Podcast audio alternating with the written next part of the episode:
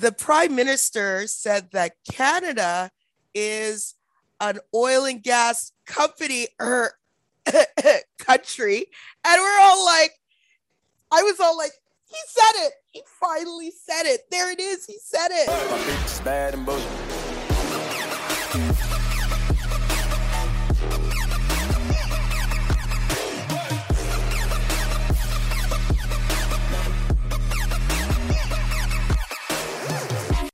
Welcome to the Bad and Bitchy podcast. I'm Erin.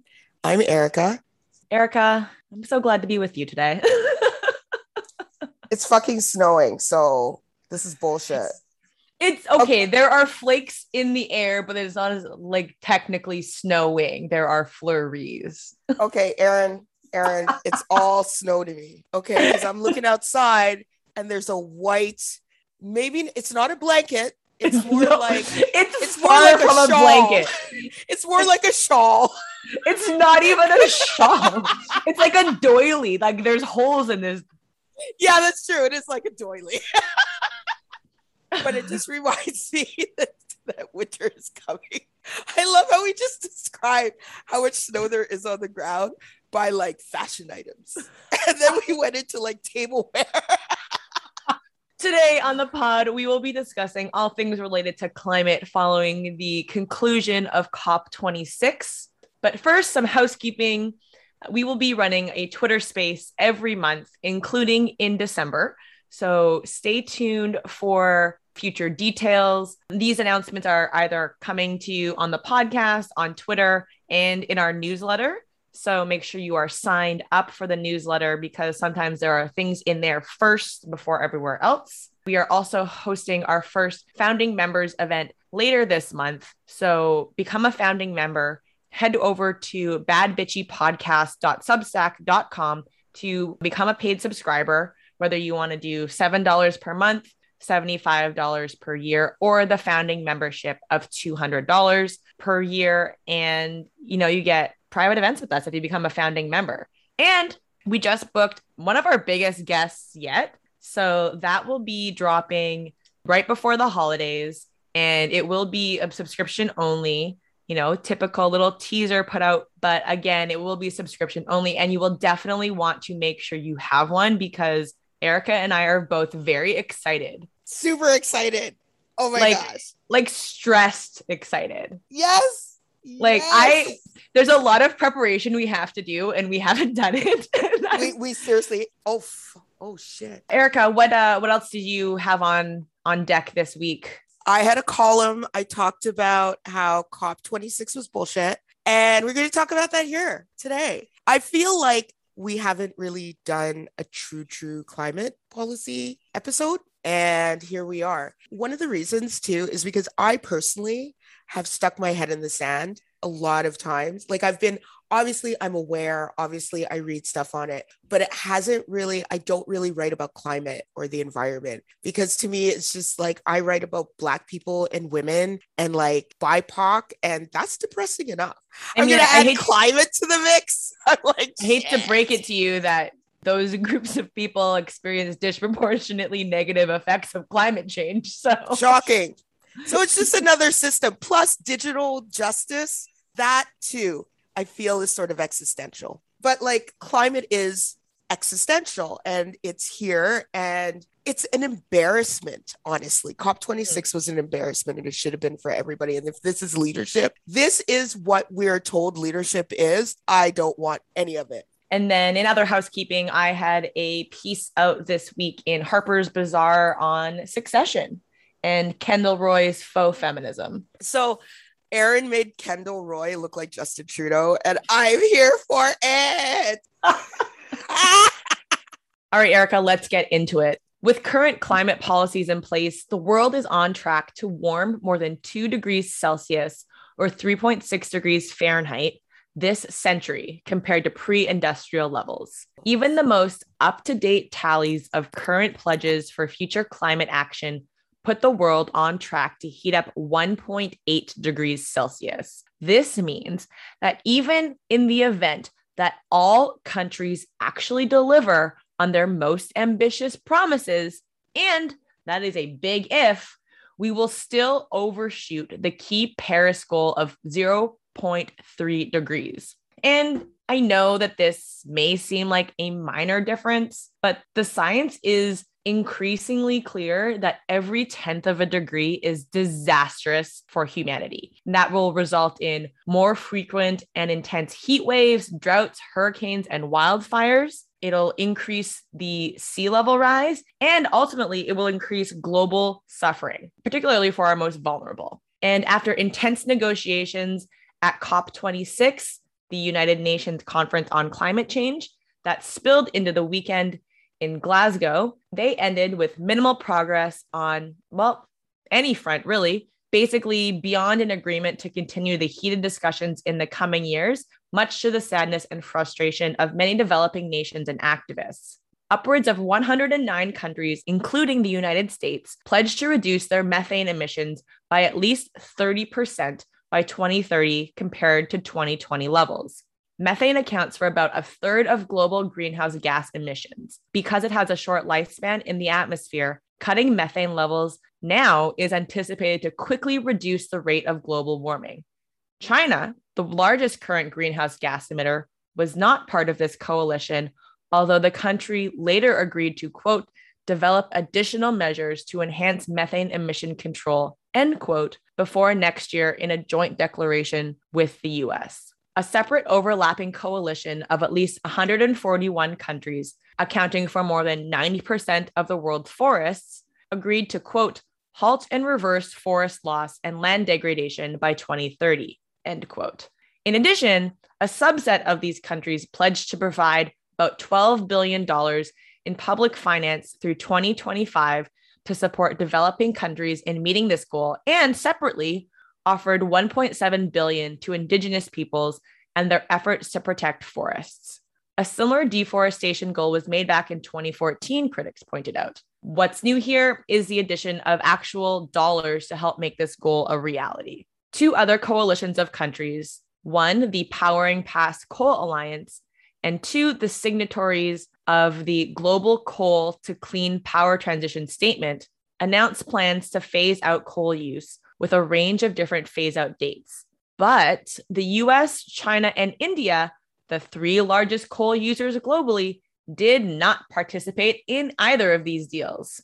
Cutting methane emissions, stopping deforestation, and ending coal use are all considered critical steps for keeping the 1.5 degrees Celsius target alive.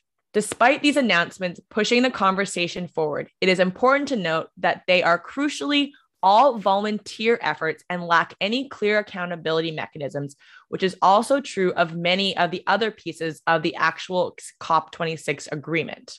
I think that's a really big thing to focus on is that this conference is great and it's great to have these conversations, but in the actual agreement, China was continually pushing for less ambitious language for literally no reason because there are no sanctions, there's no accountability to any of this. So it's just like, oh, yeah, I, I think this is a good idea in theory, is what you're saying. Meanwhile, you've got the US and India and China not look seeking to reduce their coal dependence and use. Yeah, it's a layup. like, how do you brick a layup so hard? Like, I don't understand. I do understand that structurally India and China have benefited, their economies have very much benefited from the use of coal. And, you know, if I'm India or China, you know, my argument is, well, didn't you industrialize using coal? And you expect us to invest in these green initiatives. And we're still trying to, you know, modernize our economies. So what you saying? let's just be honest here. The climate crisis was basically caused by a lot of Western countries, a lot mm. that global north. Now, the global north is like, oh, it's a problem. Let's do something about it. But they don't do anything about it, but give themselves accolades just for showing up. And mm. most, a, a lot of the climate work has been done outside of those countries. And we act as though we just discovered this we didn't. Small island developing states have been talking about this since the late 80s and have Mm. been advocating for climate change policies through the UN and have largely been ignored. You know, now here we are at 2021 and you know, we're still fucking fiddling with I don't know, like I was going to I was going to make a crude statement but I I, I said let me not. I, I I could feel it. I could feel it coming, and I was like, mm. Yeah, so small island developing nation states, uh, SIDS as they're called, are very much like th- some of the most vulnerable to climate degradation. Despite their heterogeneity, SIDS are recognized as being particularly at risk to climate change as they share numerous traits, and the UN recognizes them as a, special group. SIDS have been quite vocal in calling attention to the challenges they face from climate change and advocating for greater international ambition to limit global warming. Due to close connections between human communities and coastal environments, SIDS are particularly exposed to hazards associated with the ocean and cryosphere, including sea level rise, extreme sea levels, tropical cyclones, marine heat waves, and ocean acidification, which I assume will just kill marine life. These hazards have already been affected by anthropogenic climate change and are projected to continue to intensify as global temperatures increase. Marine heat waves have doubled in intensity since the early 1980s, and they've also become longer, more intense, more ex- extensive. These heat waves are expected to increase in frequency, duration, extent, and intensity with global temperature increase. I think it's also important to just note that sea level rise is a very serious issue for these island nations. But then, if you think about the concurrent disasters in the event of an earthquake with higher sea levels, tsunami effects are just going to be worse, right? If you think Yeah. back to what happened in Indonesia, like that was right. horrific. But if there's just that much more water and that much less land mass because of erosion or whatever, sea level rise, then that's going to be worse. They even say by 2100, the ocean is projected to shift to unprecedented conditions since pre-industrial period, becoming even warmer, further acidified, and less oxygenated, with the rates and magnitudes of these changes increasing with higher greenhouse gas emissions. So exactly what you were saying. Weren't you? we're talking offline about how Ottawa is on a, a fault line or near a fault line. Yes, uh, Ottawa, Montreal is the Canada's second largest earthquake fault line. We were talking about this offline and in previous episodes during the election and on the Twitter space that we just had. Well, there you go. So we talked about it everywhere. In Yeah. other words, the first being, of course, coastal BC. Yeah. So basically, this is a Canadian issue too. You think about Hurricane Katrina and that devastation and who suffers the most. Exactly what's going on in BC. BC's flooding right now. BC seems to be going through a cycle of heat waves, floods, heat waves, floods, heat waves, floods. And that's not even including, you know, forest fires. And so our land, our climate is changing. There's, I don't see how, you know what? I'm not even going to, I'm not even going to include, I'm not even going to acknowledge people who don't believe this because I'm not here for them. I'm not talking to them. Okay. So global mean sea level currently rising. Ocean waves have also strengthened over the past decades due to ocean warming, particularly in the tropical Atlantic Ocean and Southern oceans. It is expected that climate change will increase risks for human health. Of particular concern to SIDS is the increasing risk of vector borne diseases, including malaria and dengue fever, with potential shifts in their geographic range, prolonged transmission seasons, and increased biting rates. There's also an increase of risk of food and waterborne diseases such as cholera, with the possibility of shifting geographic and seasonal distribution. And if you think of the water crises in indigenous communities in this country, you could definitely see a connection. Undernutrition from revu- reduced food production is expected due to increased temperatures, precipitation changes, and increase in frequency and intensity of extreme weather. These adverse health risks will be particularly acute in low and in- middle income societies. So I think the breakout star of this COP26 is Mia Mottley, who is the Barbadian prime minister, Black woman.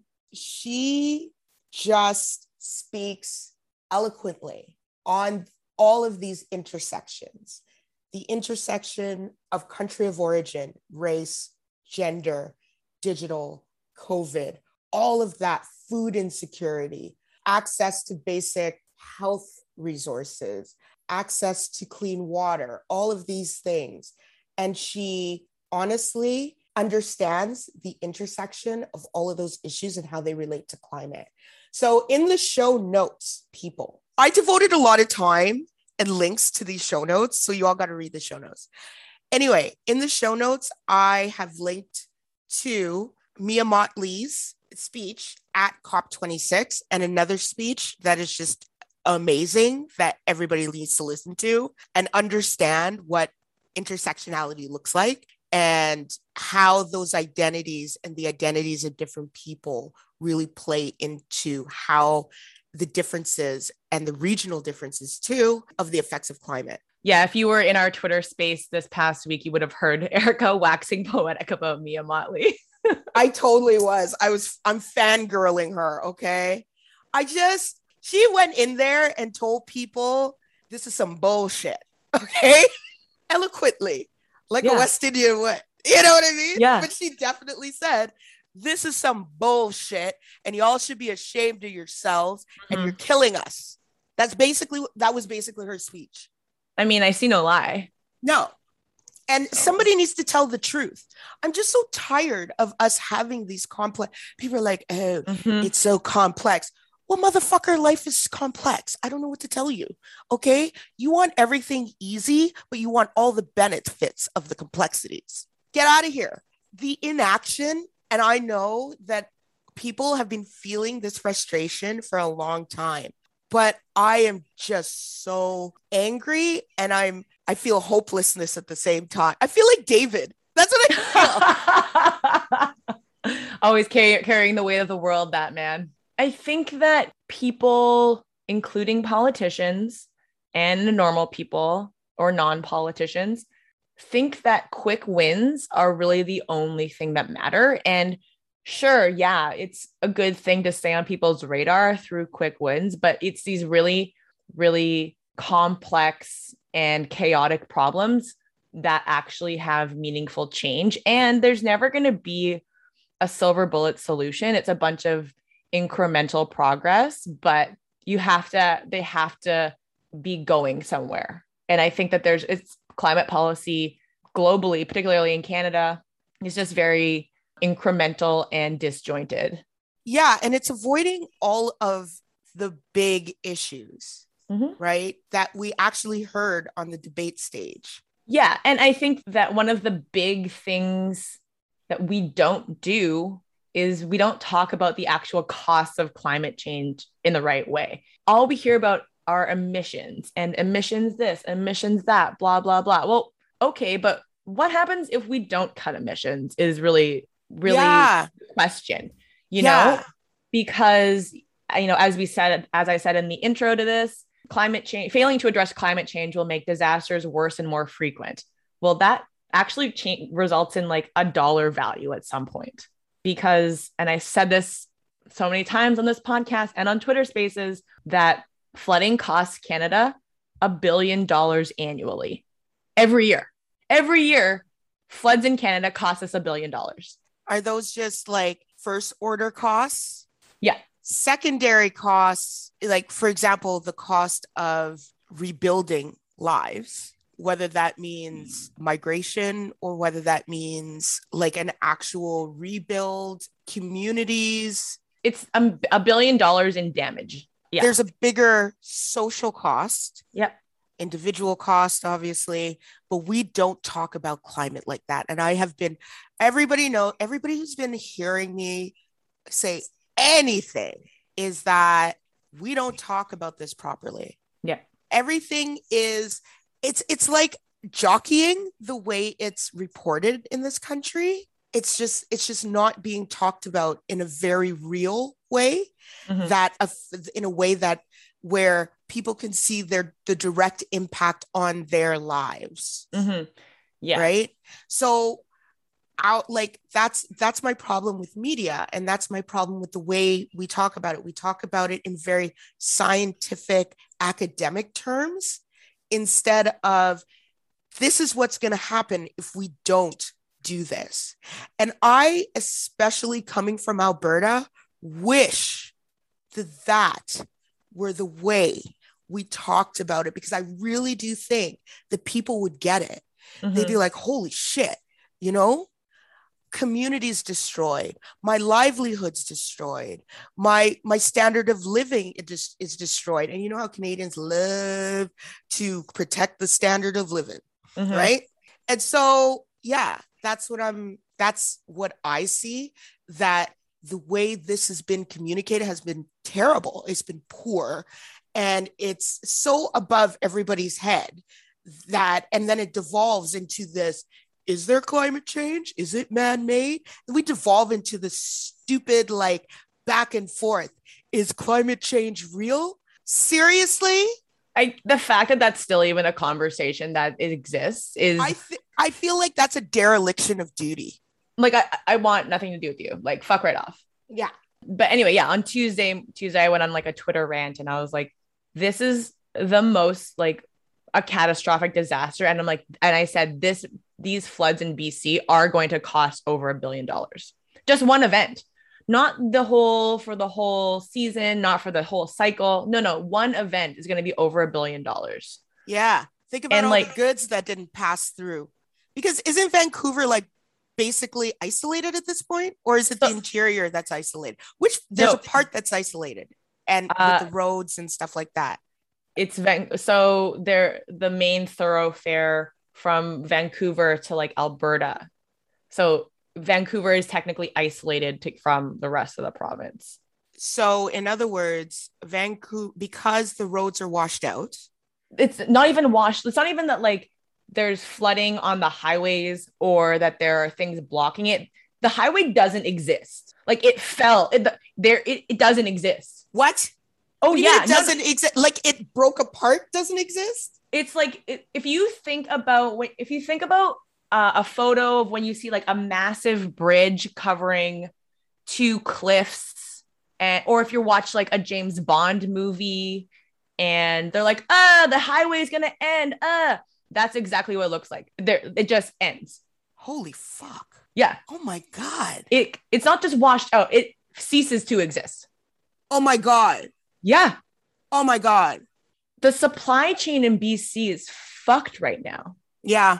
because tourism is fucked. I mean, not that it's necessarily tourist season, but even to get to like it's ski season. Yeah. Yeah. It is ski season. Like there are parts of like in Abbotsford where the highway Mhm. is just flooded. Oh my god. Oh my god. Erin. Yeah. Oh my god. Yeah. I'm sorry. I'm just like, apparently, I haven't. S- That's a lot. Yeah. It's going to take so much money to rebuild that highway. How are people dealing? Like, what's going So, we just had the fire in Lytton, Mhm. BC, which basically did it. I believe it, It- basically wiped that city out, right? It's a town, but yes. Oh, sorry. The town. It dev- like that community is gone. I just I just want people to understand your entire community, your friends, the people you hung out with, the people you bonded with, the people you gone, relocated. That's what I'm talking about. It is sinking in all week for me. It's been sinking in more and more what the totality of these effects could be. And I haven't even gotten to the totality. Like, this is, we're in a crisis. And I know everybody else knows that, but it seems like our leaders don't. I think it, I, it's hard to tell if it's that they don't know or they're put No, and no, they're no. putting on like a nice face or if they just like truly just do not understand. Maybe they don't care. I mean, also that. Or, you know what I think too? I think the risk assessment is off, meaning that it's that risk that political risk of doing something is always greater than the political risk of doing nothing. Mm-hmm. And, you know, somebody I'm sure will say, oh, well, you know, we signed on to this deforestation pledge. And my thing is, so what about Fairy Creek? And Mm. we see what's going on with Wet'suwet'en right now, where the RCMP are removing the blockades from of that hereditary chiefs put up. And so at the same time that we're signing on to these pledges, and I said this in the Twitter space, we are prosecuting indigenous land defenders who are the conservators of the land, whose Mhm. whole identity is integrated with the land. And so we're for resource extraction, we're destroying communities, we're destroying the planet while we go to Scotland and sign on to these pledges and then go back to the US. Non-binding pledges. Non-binding. Non-binding, yes, non-binding, which means they can't be enforced, which means this is just it's just a circle jerk, really. Mhm. And so The big dick swinging contest of look at all the things. It's a fucking virtue signaling, is what it is. it is virtue signaling. It really is. And it's it's window dressing because it has no teeth and there's no action. And it's it's I it's the duplicity of this country. We're so two-faced. We're so two-faced. And then we go down to the states and talk about how we're an oil and gas company, which we are. All right, Erica. I think I think we've we've solved the climate crisis. Obviously. Obviously. Uh, but yeah, I I learned a lot. I thought this was a really interesting discussion for us to have and an important discussion. Mhm. And and I I I'm just tired of how we talk about climate change generally. Mhm. It's not emissions, it's not carbon taxes, it's it's everything and it's the costs of inaction that I think are more more salient to people, particularly those who are more focused on the deficit. Oh, those people who do not, un- people who talk about the deficit all the time do not understand opportunity cost. And that's what irritates me. They do not, like, there's a cost. And, and that's what kills me. What kills me is that there's actually an economic foundational piece about Mhm. opportunity cost, which actually attributes a cost to not doing something. Mhm. And we need to talk about climate more in opportunity cost ways. Yeah. So, Erica, we'll be back later this week with Misogynist of the Week. For those of you who are dying to read our show notes, make sure you become a subscriber because they're always included in our podcast to our subscribers. You can become a subscriber at badbitchypodcast.substack.com. We tweet out the links to the full version, the short version every week on Twitter. So that's also a quick way to get there. It's also on Facebook. Our, we still have a Facebook page, people, Mhm. and it's still on. It's on Facebook. It will automatically like it will as soon as it's posted, it will automatically post on Facebook. Uh, you could get it on Twitter, but really, just just subscribe. Just subscribe. Like, Truly. It's literally it's seventy five dollars a year. Seriously. All right, Erica, we'll be back later this week. So catch you then.